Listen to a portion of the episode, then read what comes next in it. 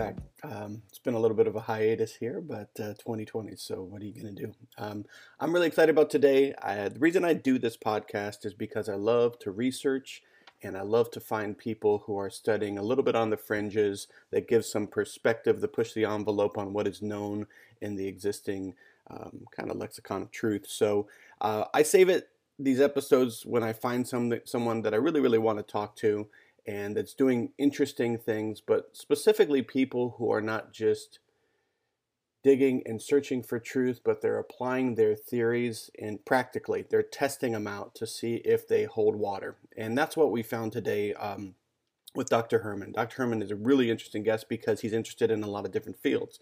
Um, he's interested in geology and plate tectonics. He's interested in the Nazca lines and how that impacts why those development of those things, what they show us about the Nazca people, what it shows about climate change. He's also interested in some hidden gems in New Jersey where he's gone and discovered ancient uh, Lenape uh, communities and Ethiopian communities who had hidden fortresses uh, near Round Mountain and Cushetunk Mountain in New Jersey. So we're going to talk a little bit about all those things today. I don't know how we're going to get it in in an hour, but we're, we are and I think you're going to find it intriguing. And I hope that you enjoy the, guest today. So, without further ado, here we go. First of all, I want to thank you for hopping on this. Um, I I don't think I've been this excited to have a conversation in a long time, and maybe that's just a little bit of uh, COVID stuff where I've been cramped up and not been able to chat with people. But I think it's more than that. Um, I think I'll tell you a little bit. Um, I want to before I jump in, I'll tell people how I came to um, kind of came across your research and because we've got about 65 million years to cover in about an hour here and that's a that's a 15 pounds of sugar going into a five pound sack right there. So we'll try to do our best to do it but i've never tried to get 65 million years into one hour so that should be fun. But really i found your research initially because i was uh, looking into some family history in the new jersey area and i came upon a mountain that had a legend there that you had done a little bit of research. And so i reached out to kind of because i was curious about the rest of your story like the rest of the research that you were doing. And it turns out that you've got a lot more interesting things just just about mountains in new jersey that you're studying.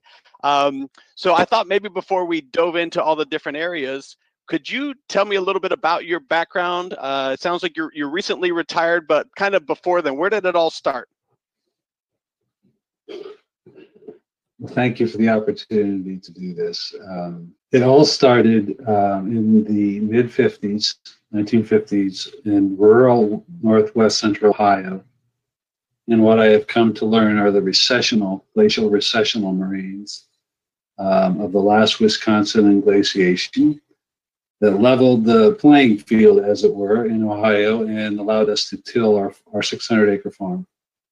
And um, we ended up selling the farm, which was a, an operating uh, 100 head a day Holstein cattle farm, where we did the milking, I rode the horses, we fed the livestock, and we tilled the half mile long fields until um, I felt like shooting myself sometimes because that is hard um, um, work. That um, if you don't have the proper, um, you know, the equipment and the, and the, clothing when you're when you're sitting on a hunk of metal going back and forth, uh, you know, half a mile at a time, tilling fields in the middle of winter, you wonder, uh, you know, why you're out there doing that sometimes. But that's where I come from, and um, I didn't know, you know, I didn't have a very good uh, and, robust primary education. I, grew up in rural Ohio where we were taught the, um, I actually started it in a parochial school, my first and second grade.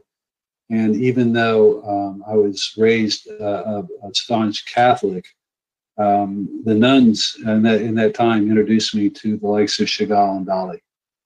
And, you know, so they expanded my mind and it all you know has come together over the time to where now i'm 63 and everything that i look back upon has been part of this jenga tower that uh, i've been building in my life and and now you know it's culminating in some rather amazing things that uh, i can only attribute to a number of things that uh, represent the polarity of life, the good and bad, and those things that you you know you do in positive and negative aspects, and we all do those things. So, thank you for having me.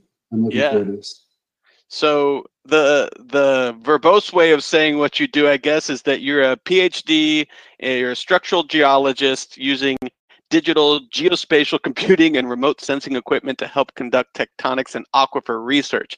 And that doesn't sound at all sexy when people hear it. It's not it's not exciting necessarily come off the tongue, but what it has allowed you to do is a lot of really interesting into areas that you were curious about that have been sparked from when you were younger. So can you talk a little bit about how you started off kind of mapping wells and bedrock uh, kind of Sure. and then um, how that led into your other my- if you've all watched uh, the dirtiest jobs in the world, um, when we sold the farm and I, I became Richie Cunningham from Happy Days, I was working in a hardware store with my father in, in a college town in, in a better part of Ohio that was more educationally rich. And I met people there and I realized eventually that I needed to go back to college. To facilitate that, I got onto a uh, industrial laboring crew, and for the life of me, I can't remember the name of the guy who hired me at this point in my life, and I regret that. I really do because he uh, took me out to Montana in Glacier National Park, where uh, a kid growing up in the flatlands of Ohio for the first time was exposed to mountains.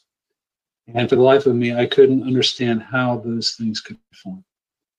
The forces that came to play that would raise mountains like it was laying out in front of me at the scale and immensity that were perplexing to me, being a, a flatlander. so um, I found on that trip, which was, you know, uh, 12, 24 hours on shifts and 48 hours off hiking up into the mountains that um, I want to understand what made mountains rise. So my calling came to become a structural geologist to do that. I went back to school at Ohio University, got my bachelor's after getting 60 hours of uh, business administration and realizing I really didn't need four years to, to learn how to buy low and sell high, which is you know what business is about. And um, and so this piqued my interest, and I got into geology. And since that time, Matthew, it has been a, a, a ride that I can't even begin to express to you because um, my bachelor's and tutelage under some really amazing, mind expanding people, Damian Nance, Tom Worsley, and my colleagues at the time, um, led me to the University of Connecticut, where I got my master's degree, trying to understand the complexity of the way that the the Pennsylvania mountains was squished like a rug across the carpet of the earth. And I couldn't figure it out. We didn't know. We, all the research I'd done couldn't figure out why they were that way until I was working one day in a job that I was trained to do petroleum exploration for. And I ended up in the water business because I married into the state of New Jersey. And the oil industry is fickle. The energy industry is fickle in terms of its highs and lows and the world stage in terms of how petroleum is discovered and traded that particular time was a downturn. I ended up in the clean water, the dirty water business, trying to regulate contaminated facilities in the, most populated state in the union. Came home from uh, work one day and I asked my wife, uh, I told my wife, well, I know where I don't want to live. It's Flemington, New Jersey, because I just went to the worst polluted area that I've ever seen in my life. And now I live in Flemington, New Jersey. it's not that bad. So people that listen to be from Flemington, New Jersey, uh, you know, you'll appreciate that this is actually uh, what I refer to as the lunatic fringe. not too close to Megalopolis, but on the little side of things. And um, so now I'm here. I work for the Geological Survey mapping. Uh, my I was hired then to um, at that time uh, we we realized that uh, with the impending water crisis, born out of the increasing population demand in the region that we had to understand our aquifers better. So the state and a, and a brilliant geologist by the name of Frank Markewicz saw to get through the legislature a $2 million bond funded that ultimately paid for my research. And he um, actually ended up not becoming the state geologist because of politics. Something else happened. And uh, but nevertheless, through 32 years, I endeavored to understand the way that uh, the Appalachian Mountains were created and how water moves in the subsurface. Because if you have a house on one street and there's a gasoline station down that street that's releasing uh, BTEX, benzene, toluene, ethylene, xylene into the groundwater, then it could get into your well. And if it gets into your well, you either have to move or treat it. So if you understand how water moves into the subsurface and surface, you understand a large part of what humanity is based on, which is the need for fresh water. So while you were poking down your head down these wells, you were looking at fractures in the substrata, and you were also looking for something else except for the escaping gases into the water supply. You had you Ah, had yes. something else on your mind. what was that? Oh, I, I, I so much appreciate this line of questioning because um, when a friend of mine, uh, Manuel Charles, a colleague that I met at the survey, and then he went on to work for the federal counterpart, the U.S. Geological Survey, where he still works in Trenton. Um, he plopped a book on my desk called The Chesapeake Invader, which is about the 35 million year old Chesapeake impact in Chesapeake Bay that is responsible for unraveling mysteries behind my MS thesis that I couldn't figure out because I didn't know an impact happened. And when I saw that book and realized that the curvature that I was seeing in that orogenic belt that's you know currently contributed to regular uniformitarianism mountain building is really attributed to a blend of this magnificent uniformitarianism in these periods of time where we can flourish as humans, disrupted by those periods of time that the Eldredge and Gould characterized in their punctuated equilibrium of life on Earth. The biological evolution and of complexity, the resetting of life, and then the flourishing and the aftermath of catastrophism. And realize that our tectonic theory does not include those elements of geologic time that are, are foundational to our science.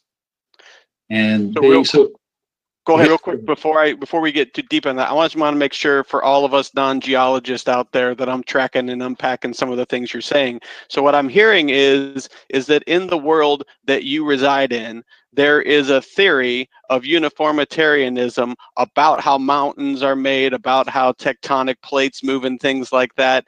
And things that you were finding when exploring the wells were not accounted for by that those theories because you were seeing that rapid change rather than uniform change was causing dramatic and seismic shifts in the landscape and otherwise and you were trying to figure out what were the causes in the book that you were given was saying that the cause was uh, impact from asteroids and other types of is that correct no, that's not even consideration. See, okay it's not e- impact cometary and asteroid impacts of the like that wiped out the dinosaurs and, and gave rise to placental bearing mammals isn't even factored into plate tectonic theory the energy behind those things. And that's because we have the we we can't scale them to the level necessary for us to reasonably understand what the processes are.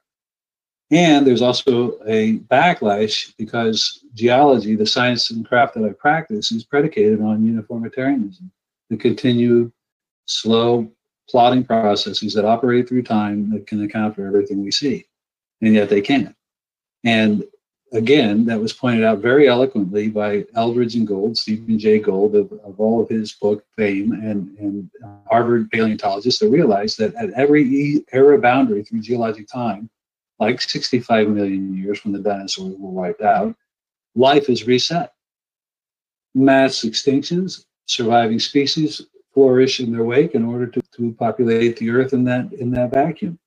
And it's the same as a forest fire, you know, burning the trees down, replenishing the earth with the potash needed for new fern growth. Same sort of thing, only it's the story of life. And yet, we as geologists currently, right now, don't even include those mechanisms in our tectonic theory, which have to play an important part because, as we are all taught in cosmology, the Earth is formed by concretion and bombardment. How can that not be part of our plate tectonic theory? And you go, what? Of course it has to be. No, it's not. And when you talk to people about it, then they get into the details of the minutia that that that make them realize that, oh my God, if we accept this, then we have to rethink everything.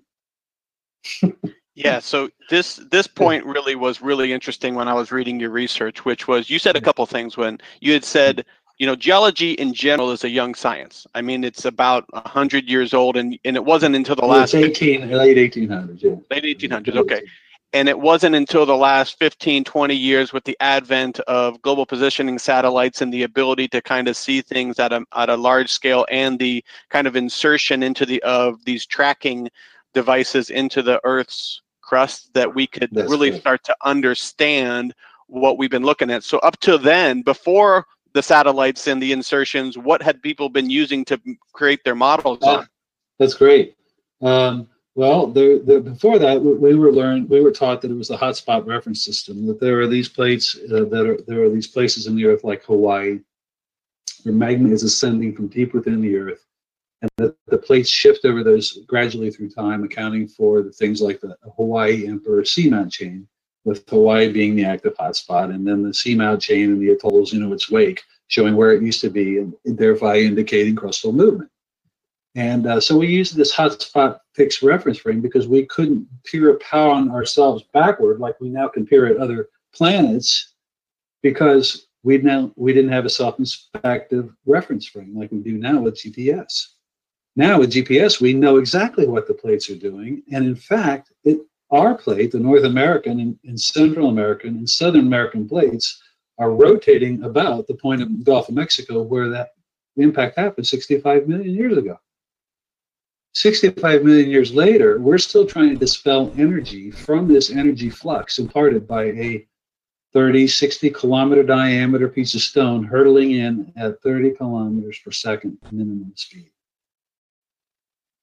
Yeah. Things we can't even model on Earth because the, the highest ballistics we can attain at gunnery ranges are of order of magnitude lower than that.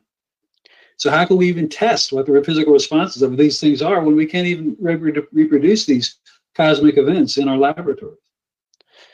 yeah, this was, this was really interesting when I read it because you had said something where okay, so you fracture a bone, right? You get a baseball hit at your leg and it fractures yeah. your femur or whatever it does. Yeah. You could actually look in an x-ray and see the fracture points, where the ball hit, what happened to the bone fragments and all yeah. that kind of stuff.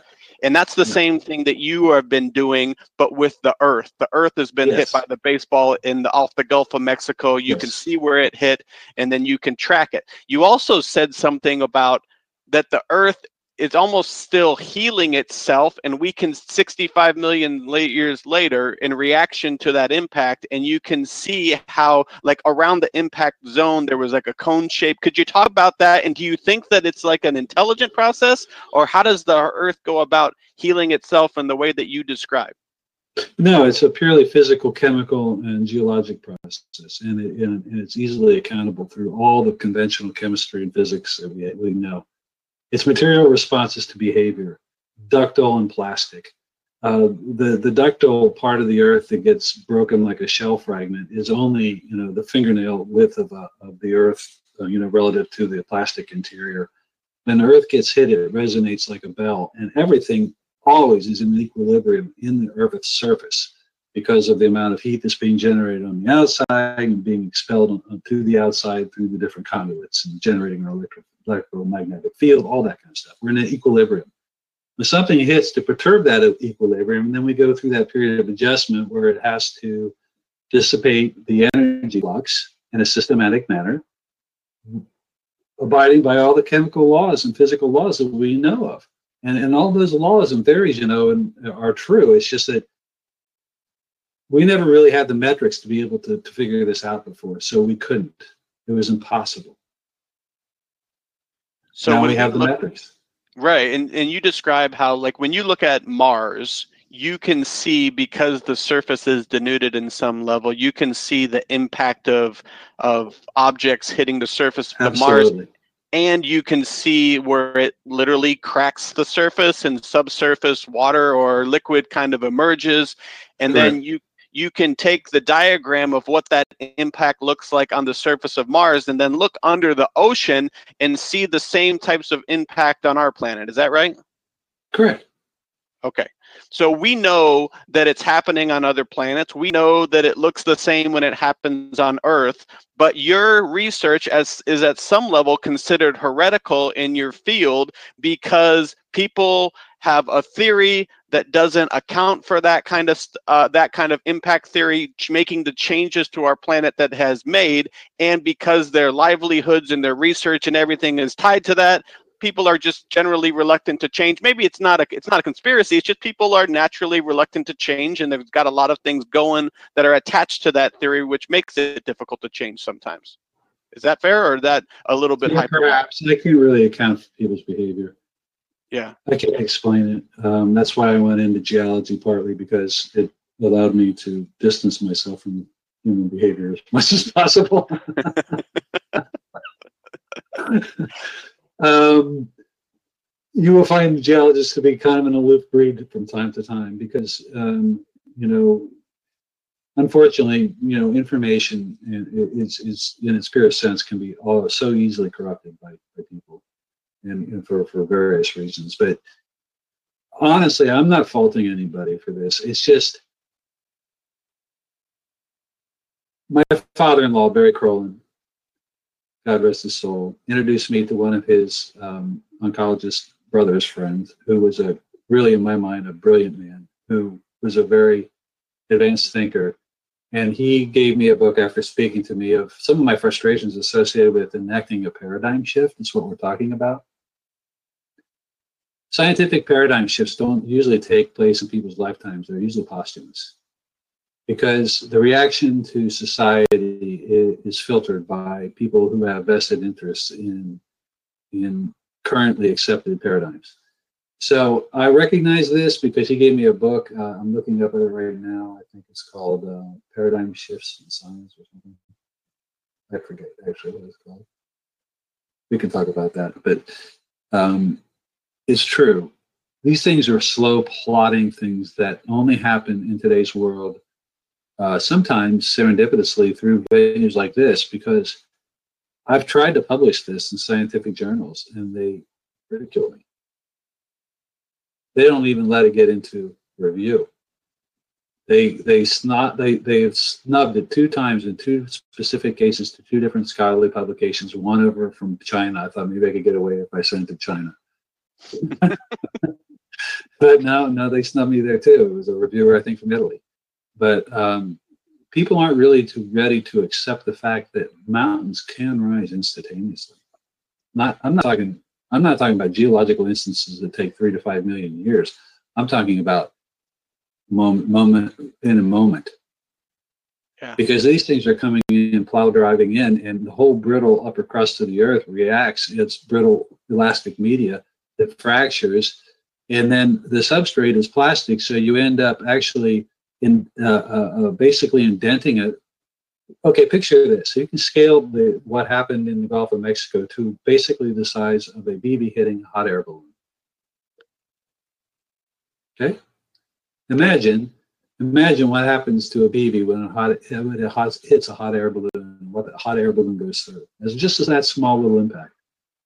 Now take that projectile and make it stony and multiply it to go 30 kilometers per second.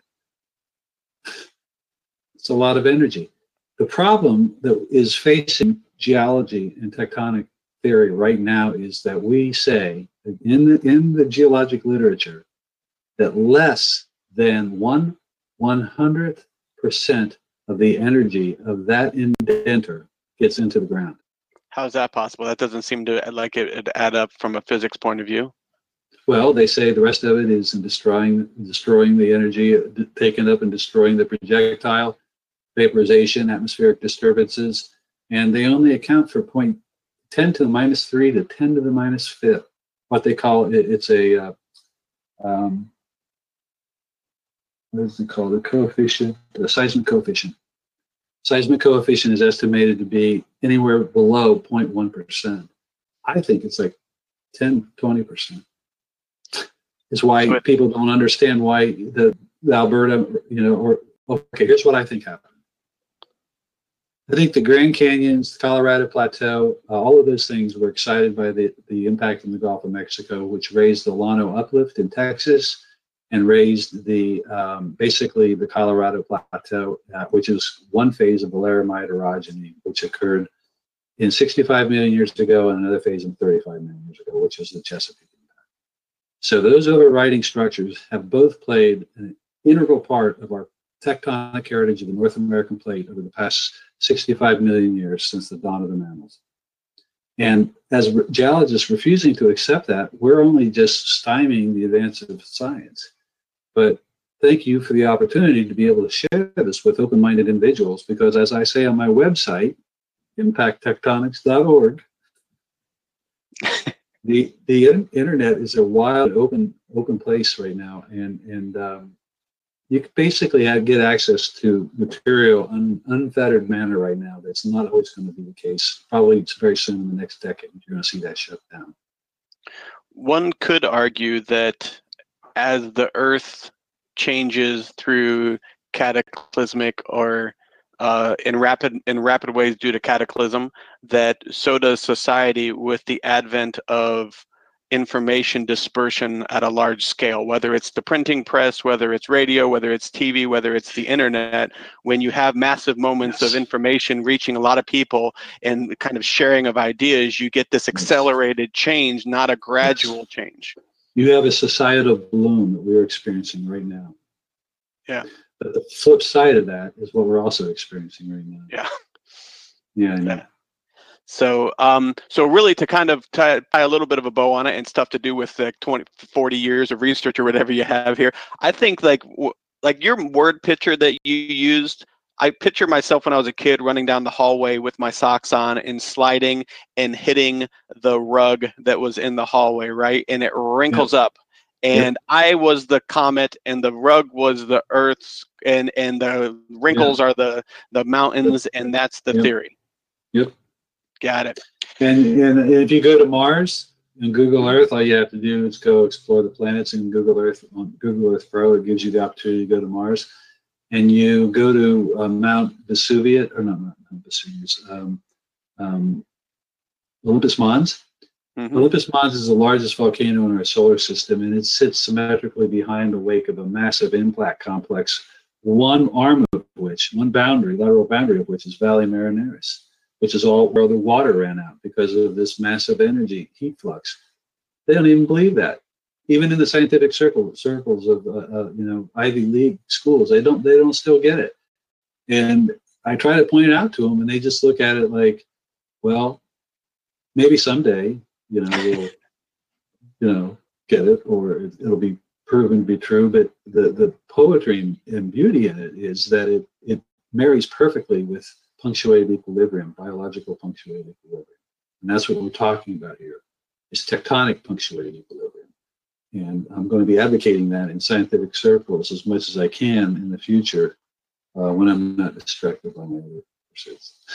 So, speaking of distracted, let's fast forward 65 million years, um, and or thereabouts and talk about the 1640s. So there was a gentleman, Sir Edmund Plowden, uh, who had come to explore the region between the Delaware and the Hudson rivers, and he brought a bunch of knights, about 500, and they they claim to have located a fortress of Raritan kings in the north next to Hudson River. So you're seeing this on the screen here right now for people who are looking at home. For th- those who aren't, it's kind of a yellowed out map, and there's a mountain there that says Mount Plowden.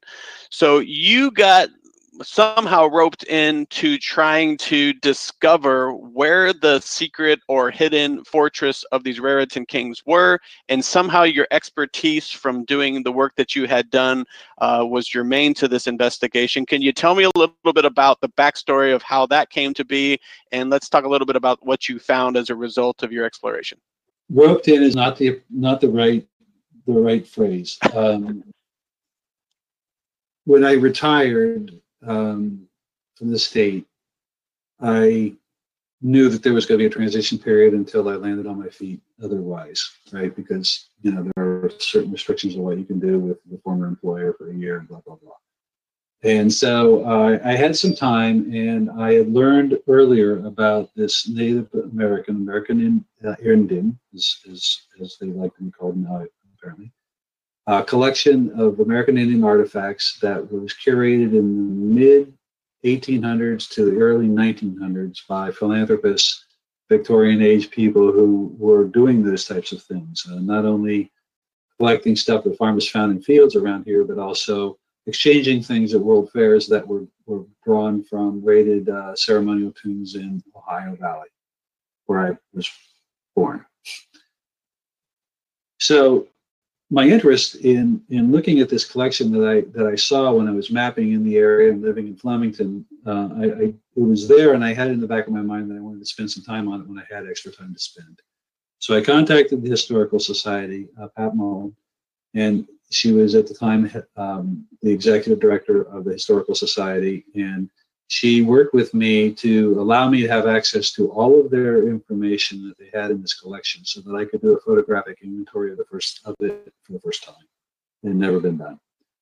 And with my internet programming skills, HTML skills, and other aspects of what I like to do, my hope was to start a information sharing network among archaeologists interested in early American colonial history in the New Jersey region, and in particular, how these lithic materials were used and the popularity of them in our region where I live, which is known as Upper Argillite Alley, because Argillite was the, this area was the Kmart of, uh, of, of stone tool production, because Argillite is a hard, splintery, uh, metamorphosed rock that can be fashioned for hoes, wood chopping implements, uh, the hunting implements, anything you need, it can be fashioned and it's abundant. So when I find out that the uh, Native American, the American Indian maps showed that this was the most actively populated area during uh, colonial contact time, and then during the background research associated with me understanding what it was that I was photographing, I stumbled across these historical passages in the history of Somerset uh, County, uh, Hunterdon County, written in 1883, I think it was. And it talks about these uh, burial mounds that were found up on Mount Plowden, which um, Edmund Plowden named for himself since it was the most prominent mountain in the Raritan Bay that you can see from Raritan Bay, and it was where the, the Raritan kings had, or a Raritan king had his fabled fortress. And I thought, well, oh my God, uh, that's in my backyard, and uh, I've hiked up there in the course of my mapping, but I, I, I, I didn't go up there in any kind of detail because, quite honestly, coming down from the highlands of New Jersey in the Valley and Ridge, where I did all my tectonics research, coming down into the Piedmont, where this Mount Plowden is, Cushetunk Mountain, the deer ticks are so bad that everybody gets you know, Lyme disease. I've had it four or five times. I came down off that mountain covered in ticks the first time I went up there. And I said, I'm not going back up there.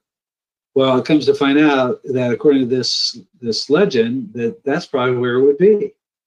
So I I took my dog, Charlie Doodle, who's on his last legs right now, um, and I went up to the top of the mountain and I found these things. And um, I was spurred on by a 19, I think, 90 article in the New York Times where uh, researchers were trying to find these and they couldn't. And um, an earlier account that I had read about uh, mistakenly, you know, had the wrong location of where to look. And um, I, the, the, the story of the discovery of these things, Matthew, is, is really pretty cool because I had two colleagues with me that worked with me at the Geological Survey.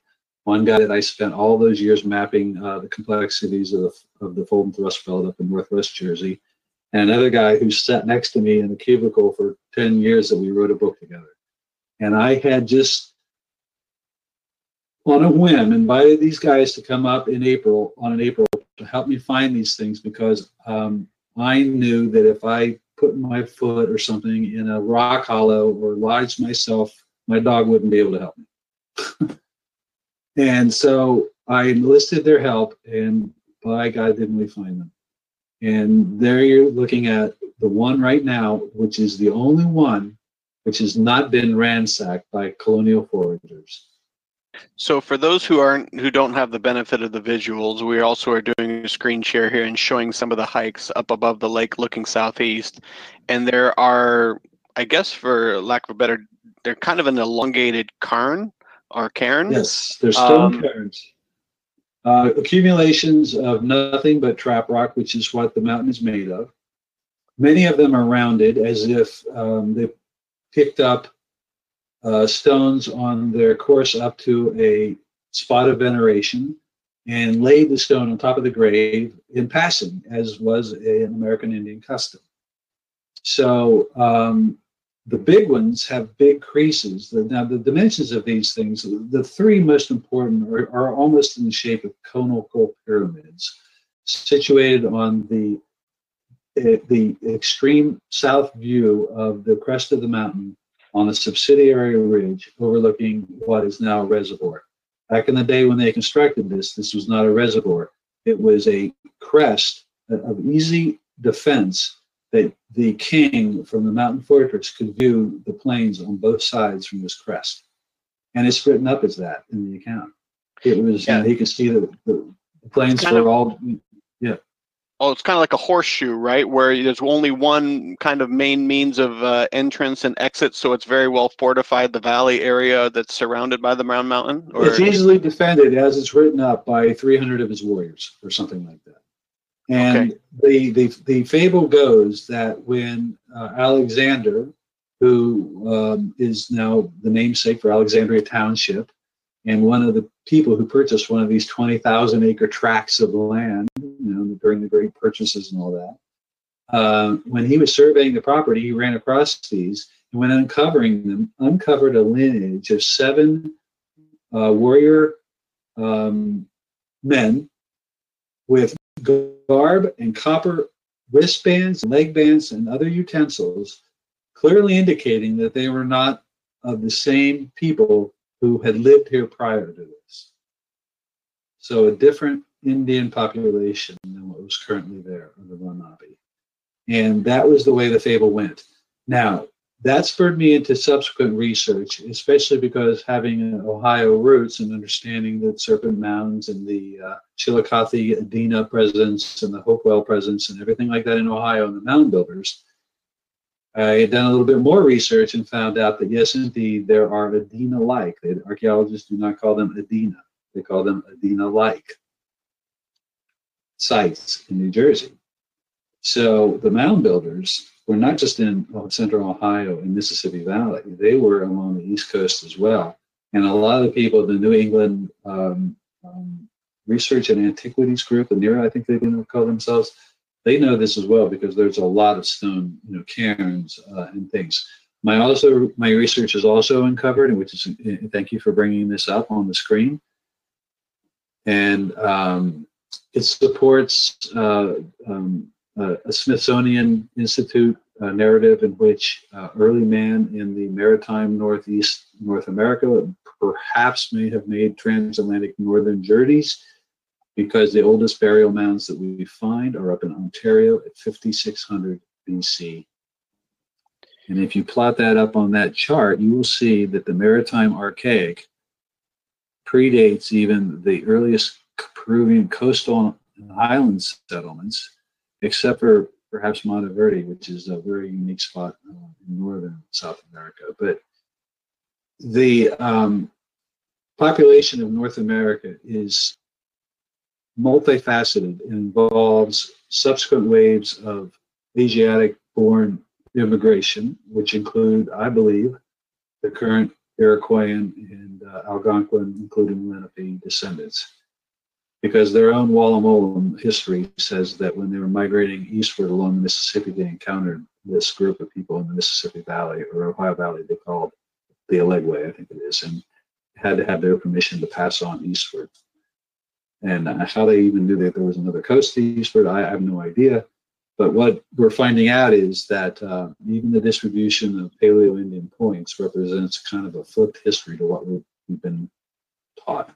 And by what you're yeah. saying, okay, so th- there's a lot to kind of again uh, unpack a little bit here, but just to make sure that I'm understanding, when you went to visit the site on Cushetunk Mountain, the the legends had it that there was a um, a group of chieftains, and they also, curiously enough, there was a record of an Ethiopian king there that was ruling yes. alongside of them, which we no, that led not, to the, not an Ethiopian king. It was written up as being descendants of the Ethiopian uh, kings or some empire or something like that. So they were Africans that were obviously in America prior to the first English incursion, who had either escaped the Jamestown colony and migrated north and found um, um, a haven uh, atop the smaller mountain relative to where the Raritan Kings had theirs on Mount Plowden. And they called that Amara Hill. And um, a friend of mine, with uh, a couple of friends of mine, have gone up there with metal detectors and trying to find evidence of the early population and, and existence of these Ethiopian descendants being up there because you know that's really quite a story in and of itself that the Africans actually you know would beat the English here. Yeah. Yeah. Because the So- English were preceded by the Dutch and the Germ, uh, the Dutch and um, Swedes, I think it was. Yes. So, so the time at that time, the Ethiopians were with the Lenape. Is that right? At in that area, or is it Probably yes. Uh, the Raritan Kings were probably you know one of the uh, the, the regional uh, uh, groups of Lenape. Gotcha. But but but the the legend was not referring to the Lenape. The legend was referring to people who had a dress and um Attire that was aspect to them Lenape. that Yes. yeah that was older. And what you're saying is that um, the the group that might have been you're not saying that the idea is is that it might have been the same people who were associated with the the Hopewell tradition, the mound builders, who were referenced by the Lenape and others in their travels across the country. They talked about bumping into this group of people, the mound builder culture. Yep. Is that, is that right? Yep, and I think that there are mounds uh, all the way up through the Susquehanna Valley. Um, there are mounds along the Su- the um, Susquehanna River. There are mounds um, reported in Berks County, uh, Pennsylvania, and um, all the way up into New York. So there's really good uh, evidence to suggest that the mound builder culture um, and earlier cultures that existed at a time when sea level was very different than it is now the much of the uh, Atlantic margin was exposed, which is now inundated because of sea level rise. So much of these cultural remnants and indications are probably are now under the sea in the shallow sea out on the continental shelf, because they these cultures would have been migrating along the sea the sea shore, which is now retreat, you know, now much much more up on the continental margin than it used to be. Where, So where is that specifically that you're talking about? Like where would all the on the? Atlantic margin, all on, on the all on the proof of this civilization being here is probably, I'm saying, perhaps a lot of it buried under the under the existing sea, you know, in the shallow continental shelf. like, specific- like specifically like if someone were to want to get a boat and a crew and like you James Cameron submarine where would they uh, be going Well, to well, well, you don't have to go anywhere because if you look at the Delmarva Peninsula going down into Baltimore, that that has is rife with evidence of Paleo-Indian occupation, and um, that Indians tended to use. And I don't, you know, Indians is kind of it's kind of a weird weird term. You know, Indigenous Americans First Nations yeah mhm. whatever whatever tools were at their disposal and you know so if you're in a rocky area you'll have rocky tools and if you're in a, a shelly area you'll have shelly tools you know and those trade works that the networks that develop are what i'm interested in trying to foster by taking these records of these historical content in these secular little libraries putting them out on the internet so people can go oh look at that. That's exactly what we have up here. Or you know that's the information bloom and, and you know the real power behind information exchange in a free open democratic society. And I, I love what we are able to do that right now. I love the fact that we're able to do this right now. You know so cool. Yeah. Awesome. Okay, so the to kind of end because we still have one more chapter. I actually fast forwarded too far. Now I'm going to have to rewind. But to kind of end the research, current status of that research. What um, it looks, uh, what is left to be found? What kind of technology? What kind of resources would you need to fully prove out what you think is going on there? And where does that stand?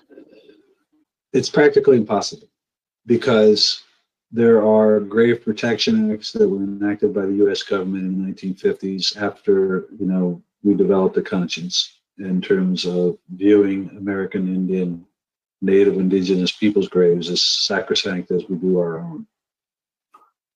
So we can't just go around and dig up graves of our own, and we shouldn't be able to dig up graves of them. There's no compelling reason for anyone to be able to do that. But they, the, the most poignant part of this is that they've already done it. They've already recorded what is there, and it fits the narrative exactly with what we're finding elsewhere. So it's not that we have to prove that it's there, but if you could and, and would, of course, you would have to do a systematic archaeological excavation that would require more bureaucratic administration than I would ever be willing to put into it. Got it. Which is probably why you've moved on to some of the other areas that you've been fascinated with recently. Um, one of which, of particular interest that I was really curious about, was your work on the Nazca lines. So, how did you mm. become involved in that work, and what has your research recently unearthed uh, that wasn't necessarily known prior to that? The Nazca people and what they left behind in terms of the geoglyphs on the, the desert of Peru are a prime example of how geology and climate control the rise, demise, and flourishing of a specific society through time. I stumbled upon it because when I'm teaching my college introductory geology course, I utilize Google Earth as a tool to teach the students geospatial information systems. Because that's the way of the world now. We don't read topographic maps anymore. We don't have maps in our cars anymore. We use global communication systems and electronic media to do everything. So the faster that people understand that and adapt to it, the more that they're going to get paid and their value is going to be worthwhile in the employment field. So I take Google Earth and I use the Nazca lines as a place to entice students to gain an interest in using it as a remote sensing tool to learn the power of the tool. In doing so over consecutive semesters, and from my background in farming and from my background in aquifer and hydrology studies, it dawned on me that what we're looking at here are agricultural management systems that evolve through time. And the key emerged when I added spot elevations, which you can do now using these virtual globes. Because at the intersection of every one of these lines, it shows a distributary circuitry that if you were to, to zoom in on that, and, and that's probably not an accurate enough display, there are water mains that siphon off the, the spring runoff from the mountains into their agricultural paddies but more so, they even learned aquifer management techniques. At the same time, the Romans were engineering aqueducts on the other side of the world. They engineered management aquifer recharge and fountain designs in these fields. And now I've never been there, but I can assure you that when I go there, I will I will see exactly what it is that I'm hypothesizing because people have worked this out and they've hinted at what it is that these things do but there's always a mystical aspect to them and they're not mystical at all. They're purely utilitarian born out of the need for man to harvest fresh water in a desert environment.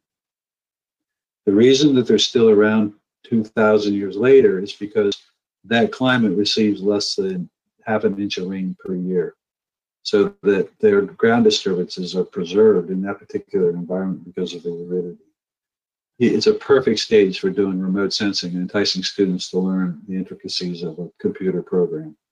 And my revisiting it time after time and, and having time to develop it allowed me to uh, have that aha moment when I realized what was happening.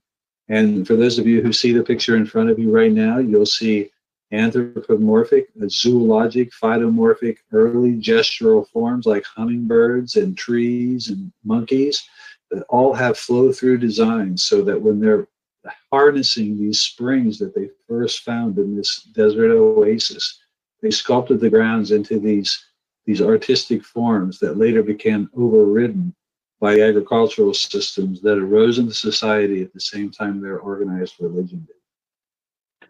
Okay, so the there's an aquifer nearby that's caused a, that's related to the change in the landscape around the Nazca lines is related to another uh, potential impact which created the terrain necessary for the aquifer to form. If I'm, yeah, but the that... impact complicates the scenario at this stage.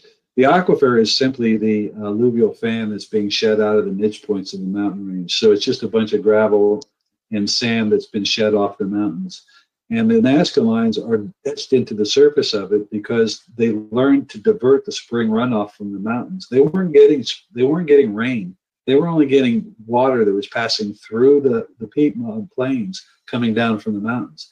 So they learned to divert it, recharge the aquifers with it so that it would seep out of the ground for prolonged periods of time that it otherwise would so they had these. They also were tapping in underneath the water into these recharging stations, right? Where That's they right. could.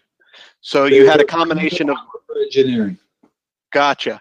Uh, it's kind of interesting. Just as a real quick sidebar. Um, I was a religious studies guy and, and philosophy guy. Studied a lot of uh, ancient religions, and one of the things that they did was there was a group called the the Nabateans, who was related at some level to the family of John the Baptist. And they, and if you've seen Indiana Jones in the place of Petra at the end mm-hmm. where he go, they mm-hmm. go in there. That whole mm-hmm. system has an elaborate series of channeled aquifers as well Absolutely. to collect water in the middle of it. So you've got at different places in the world where people are supposedly disparate uh, in this case, the Nazca and the Romans uh, are coming up with the same kind of ideas, but I, they might have shared it, and, or the Romans might have borrowed it from earlier civilizations. But similar kind of inventions are happening in water movement and distribution at different parts of the globe. Is that accurate? Absolutely, simultaneous discovery.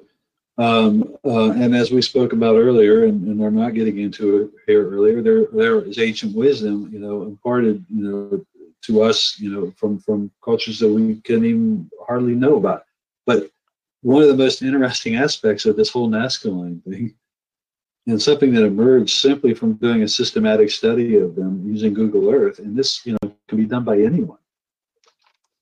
If you take the time to scrutinize things like an artist would a painting, you know, at three different levels. You stand back, you look at it, you look at it from the normal scale of painting, and then you get up real close to look at your brush strokes, you know if you look at things from three different levels, no matter what you do, you have a better perspective on, on what it is that, that's happening.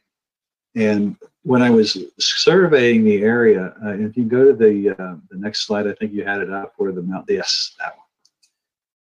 This is fascinating because what I stumbled upon here in doing a systematic study of the extent of the Nazca lines in the region using regular Google Earth image, I depicted and saw, or I saw and then subsequently depicted, what's a mountain ceremony site to these people where they were conducting religious battle ceremonies, where they were taking captives in order for ritual beheadals, beheadings, and, and blood drinking ceremonies that were predicated by climatic downturns.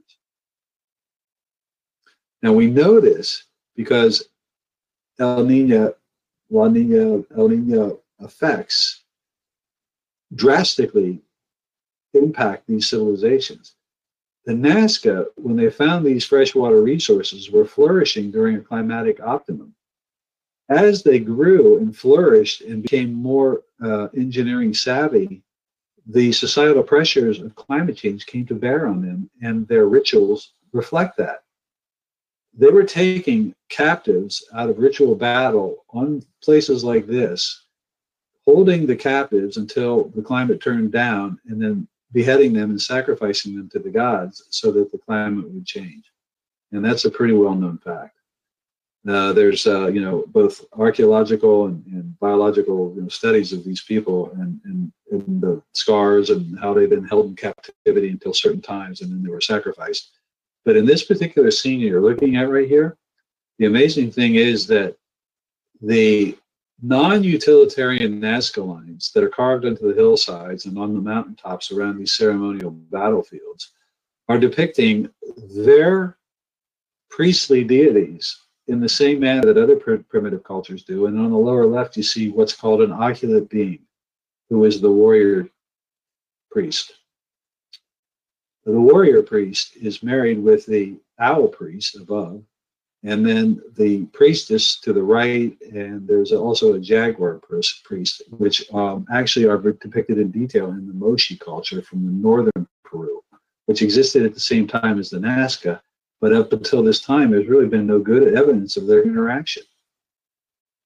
So you see the Moche in the Peru and the Nazca in that little diagram in this one too. So northern Peruvian, southern Peruvian cultures, this is proof that those two were interacting during their monumental phases because the the Moche depicted their in iconography their ritual practices with absurd detail, and uh, not only their their religious but also sexual practices, and they were quite frank about how they conveyed those things in their textiles and pottery. The Nazca were a step below in terms of their their, um, in my opinion, their conveying of, cultural activities. But as you can see right in front of you, they went from early post fishing, maritime, artistic, creative to agricultural and theocratic, and then to militaristic and head taking to where I think this statistic shows something like significant percentages of the population were being headed at the same at, on a yearly basis because quite honestly people were outstripping the availability of the water resources. So what you're at some level, what you're seeing is like in that proliferous period where they're doing, you know, lobsters and fish and humming, and it's all these zoomorphic and phytomorphic forms. That's what you were seeing early lines when they were That's collecting right water from the runoff and then mm. later they decided to opt out of those those zoomorphic forms for other forms of moving water in that area and you can tell that because it's an overlay on top of the earlier forms so you're able to use a combination of pottery and the geologic ref- record to kind of figure out when they made these different shapes is that accurate Yes. So one of the principles of historical geology is something called cross-cutting relationships. It allows you to establish things in relative timing. And the relative timing shows that the early zoomorphic, phytomorphic Nazca lines with flow through designs parallel the proliferous stage. The transitional stage are, are where they started to divert, and rather than pond the springs that they found coming out of the ground, they learned the diversion water main schemes and distributary schemes. That was during their, their uh, second stage. Then, when the climate change started to bring societal pressure on them, is when they really started getting into the militaristic and beheading and ritualistic stages. So up until that time, things were good. Look at the look at the graph, Matthew, of climate change, and you'll see it very, uh, very drastically. Um, this one? No, at the bottom. Oh, you see the red line? Oh, let me go back you here. Uh, this one? No, the one you had up there before. You had, just had it. Uh, let me see. Uh, which one am I here? Uh, that one. That one right there. One? Okay. Oh, yeah. To, cli- tracks climate change is determined by glacial lake and pollen records for the past 12,000 years.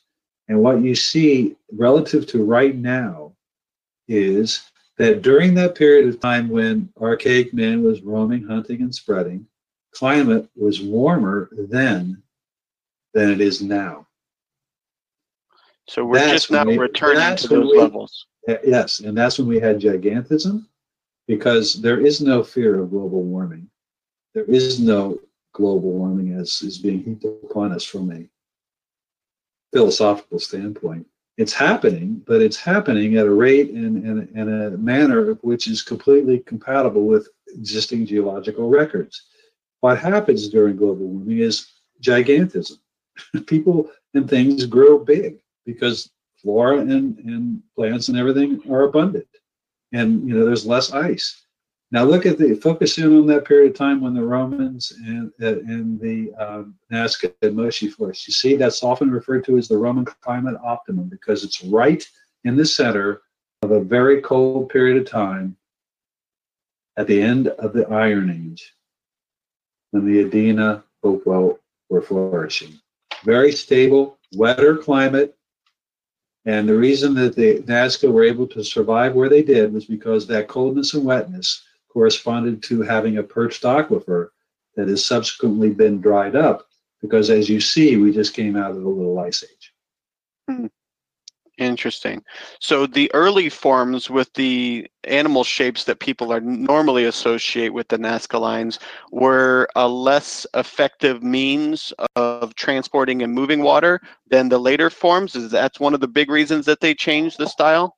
No, the population grew and there were increasing demands on developing more complicated engineering solutions to supply water to a growing population.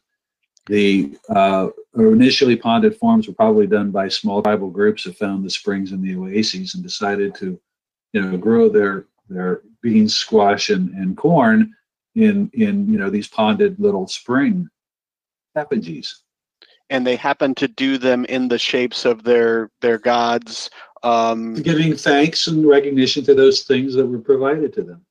And the reason that when people say that they can only be viewed from the heavens or from above, the reason that they would have done that would be because that's where the gods were, or why?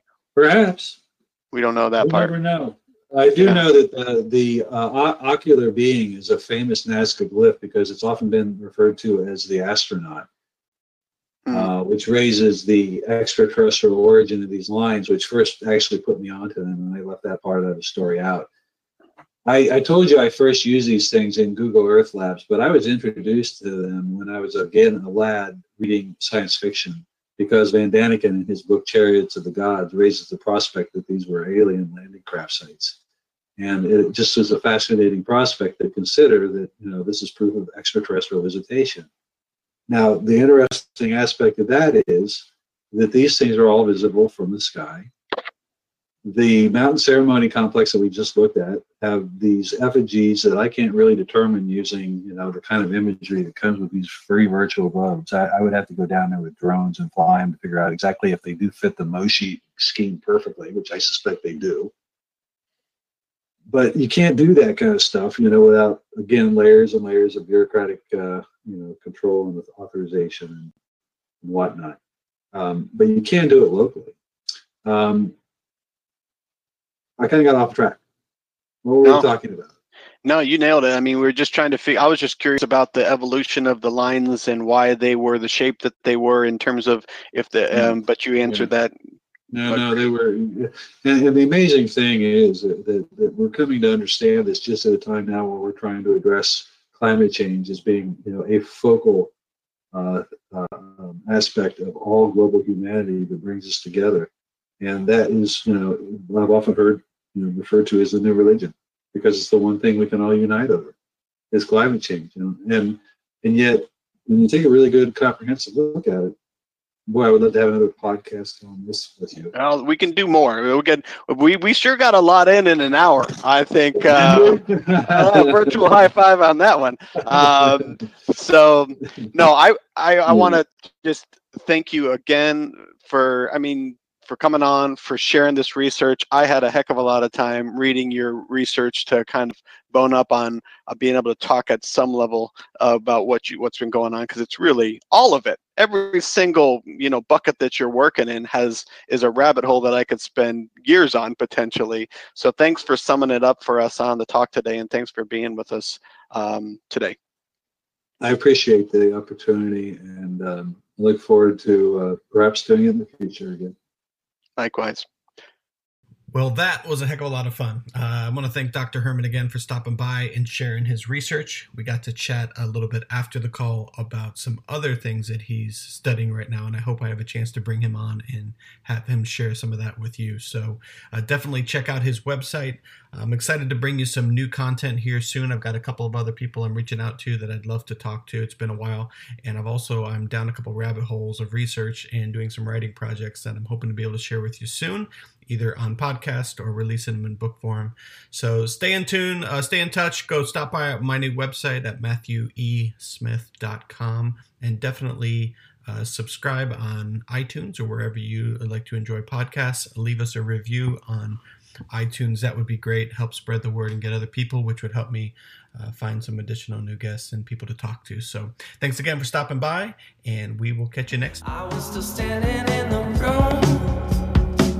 but now my eyes have adjusted.